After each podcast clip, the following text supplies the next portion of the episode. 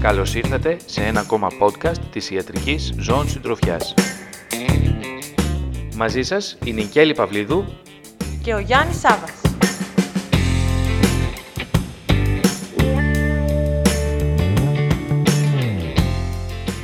Μαζί μας έχουμε σήμερα την Ειρήνη Σαρπεκίδου, η οποία είναι μετεκπαιδευόμενη στην νευροκυρουργική και την εντατική θεραπεία στο τμήμα κτηνιατρικής του ΑΝΤΒ. Γεια σου, Ειρήνη. Ε, γεια σας. Σας ευχαριστώ πολύ για την πρόσκληση.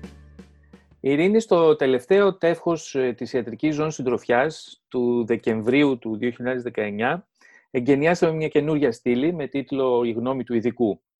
Στην, στο πρώτο αυτό άρθρο της στήλης φιλοξενείται η εργασία σας με τον Γιώργο τον Καζάκο, που έχει να κάνει με την χρήση των κορτικοστεροειδών στην οξέα κάκους του κεντρικού νευρικού συστήματος. Είναι γνωστό ότι εδώ και πάρα πολλά χρόνια χρησιμοποιούσαμε κορτικοστεροειδή ε, στις κάκους του κεντρικού νευρικού συστήματος. Φαίνεται όμως ότι τα πράγματα αλλάζουν σιγά-σιγά. Θα ήθελα να μας πεις λοιπόν σε ποιες κάκους αναφερόμαστε, ποια περιστατικά δηλαδή αφορά ε, αυτή η εργασία και ποια είναι τα κορτικοστεροειδή που έχουν χρησιμοποιηθεί ως τώρα στις κάκους του κεντρικού νευρικού συστήματος. Λοιπόν, με τον όρο κάκωση του κεντρικού νευρικού συστήματος αναφερόμαστε σε κατάγματα της σπονδυλικής στήλης και σε περιστατικά υπεροξίας προβολής μεσοσπονδύλου δίσκου. Αυτά όσον αφορά τον νωτιαίο μυελό. Και σε κρανιογκεφαλική κάκωση από τραύμα όσον αφορά τον εγκέφαλο. Δηλαδή, όπου με κάποιο τρόπο θα προκληθεί θηλαστική βλάβη στο νευρικό ιστό. Τη στιγμή του τραυματισμού θα προκληθεί μια αρχική, αυτή δηλαδή είναι η πρωτογενής κάκωση, η οποία όμως εξελίσσεται σε σύντομο χρονικό διάστημα και έτσι θα μεταπέσει στη δευτερογενή βλάβη. Η δευτερογενής βλάβη είναι που μέσω μιας σειράς φλεγμονωδών αντιδράσεων οδηγεί τελικά στην έκρωση και στην απόπτωση των νευρικών κυτάρων. Η βλάβη αυτή ολοκληρώνεται σε περίπου σαράντα οκτώ με εβδομήντα δύο ώρες από τον αρχικό τραυματισμό που έχουμε και σε αυτό το χρονικό διάστημα αναμένεται και η επιδείνωση της κατάστασης του ασθενούς. Τώρα, τα κορτικοστεροειδή τα οποία χρησιμοποιήθηκαν στο παρελθόν, με, με τις μέχρι τώρα δημοσιευμένες κλινικές και πειραματικές έρευνες που έχουμε, ήταν η, η δεξαμεθαζόνη και η νατριούχος σουκκινική μεθυλοπρενιζολόνη. Αυτά χρησιμοποιήθηκαν για την αντιφλεγμονώδη και την υποτιθέμενη νευροπροστατευτική ιδιότητά τους. Η χρήση τους δηλαδή είχε στόχο την προστασία του κεντρικού νευρικού συστήματος, και, δηλαδή να αναστείλει την φλεγμονώδη αντίδραση και ειδικά την δευτερογενή κάκωση και κατ' επέκταση την νέκρωση των νευρικών κυτάρων ώστε να περιοριστεί η βλάβη. Να σημειωθεί βέβαια πως προκειμένου ε, για, τη, για τη μεθυλοπρενιζολόνη η δόση που δοκιμάστηκε ήταν πολλαπλάσια της αντιφλεγμονώδους. Ειρήνη, καλησπέρα και από μένα. Ε, σύμφωνα με την πρόσφατη βιβλιογραφία, Ε, τι υποστηρίζουν ε, οι μελέτες όσον αφορά την ε, χορήγηση των κορτικοστεροειδών στην οξεία κάκωση του νωτιαίου μυελού? Τα στοιχεία που έχουμε ε, είναι από δύο κατηγορίες μελετών που μπορούν να διακριθούν σε πειραματικές, δηλαδή σε αυτές που έχουν χρησιμοποιηθεί πειραματόζωα, επίμοιες και κόνικλοι κυρίως. Και η δεύτερη κατηγορία που μας δίνει πληροφορίες είναι από κλινικές μελέτες που έχουν πραγματοποιηθεί στο σκύλο και από κάποιες άλλες οι οποίες έχουν πραγματοποιηθεί στον άνθρωπο. Πειραματικά δεδομένα για τις κακώσεις του νωτιαίου μυελού έχουμε από επίμοιες και από ζώα συντροφιάς, οι οποίες όμως είναι περιορισμένες. Τα αποτελέσματα των πειραματισμών είναι αμφιλεγόμενα. Το σημαντικό όμως είναι πως δεν αποδεικνύουν στατιστικό σημαντική διαφορά στα ζώα που χορηγήθηκαν κορτικοστεροειδή σε σχέση με τις ομάδες που δεν ακολούθησε αυτή η αγωγή. Σε κάποιες μελέτες κιόλας παρατηρήθηκε επιδείνωση και εντονότερη βλάβη στα κύτταρα του νωτιαίου μυελού στα ζώα που είχαν πάρει κορτικοστεροειδή μετά το τραύμα του νωτιαίου μυελού. Οι κλινικές μελέτες και στον άνθρωπο και στα ζώα συντροφιάς αμφισβητούν την ευεργετική δράση των ουσιών αυτών για τον νωτιαίο μυελό και τονίζουν τις παρενέργειες που προκαλεί χορήγησή τους σε άλλα συστήματα.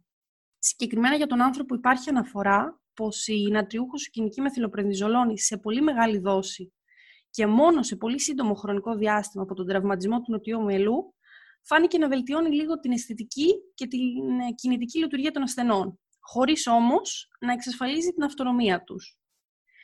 Ε, επιπλέον, η χορήγηση, η χορήγησή τους έχει ως αποτέλεσμα την εμφάνιση παρενεργειών από το πεπτικό σύστημα, το οποίο δεν θα πρέπει να το ξεχνάμε. Ε, γενικά, η έναρξη ε, των κορτικοστεροειδών δεν προτινόταν μετά το πέρας των οκτώ ώρων από το τραύμα στο νωτιαίο μυελό, κάτι το οποίο υποστηρίζεται και από την Ένωση Χειρουργών Σπονδυλικής Στήλης. Επίσης, στο βιβλίο του Αμερικανικού Κολεγίου ε, των Χειρουργών του δύο χιλιάδες δεκαεπτά, αντενδείκνυται η χορήγηση κορτικοστεροειδών σε κάκωση του νωτιαίου μυελού, κάτι που συμβαδίζει και με τις κατευθυντήριες οδηγίες του δύο χιλιάδες δεκατρία από την Ένωση των Αμερικανών Χειρουργών Σπονδυλικής Στήλης για τον Άνθρωπο, όπου ορίζουν γενικά να αποφεύγεται πλήρως η χρήση τους. Γι' αυτό λοιπόν, αν ληφθούν υπόψη όλες αυτές οι οδηγίες που υπάρχουν για τον άνθρωπο, δεν, υπο... δεν υποστηρίζεται η χρήση των κορτικοστεροειδών στις οξείες κακώσεις του νωτιαίου μυελού.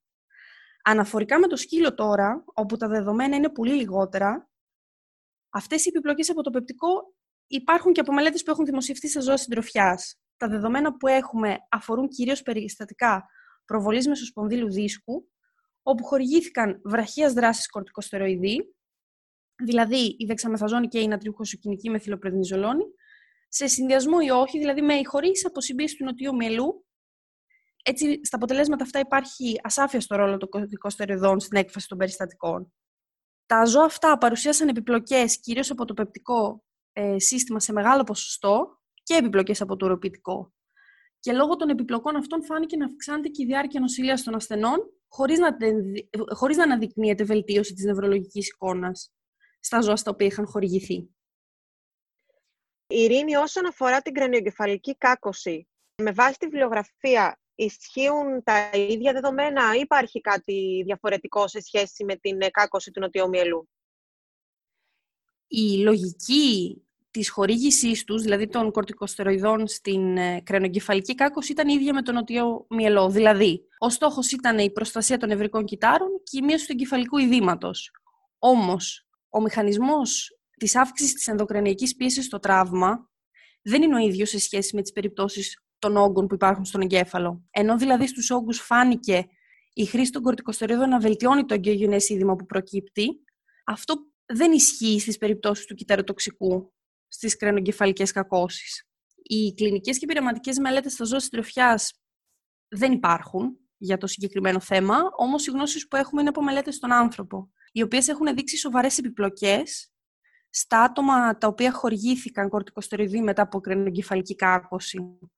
Συγκεκριμένα, η χορήγηση κορτιζόνης φάνηκε να σχετίζεται με περισσότερους θανάτους ασθενών όπου την έλαβαν μετά από τραύμα, κάτι το οποίο οδήγησε και στην διακοπή της μελέτης αυτής για ηθικούς λόγους προφανώς.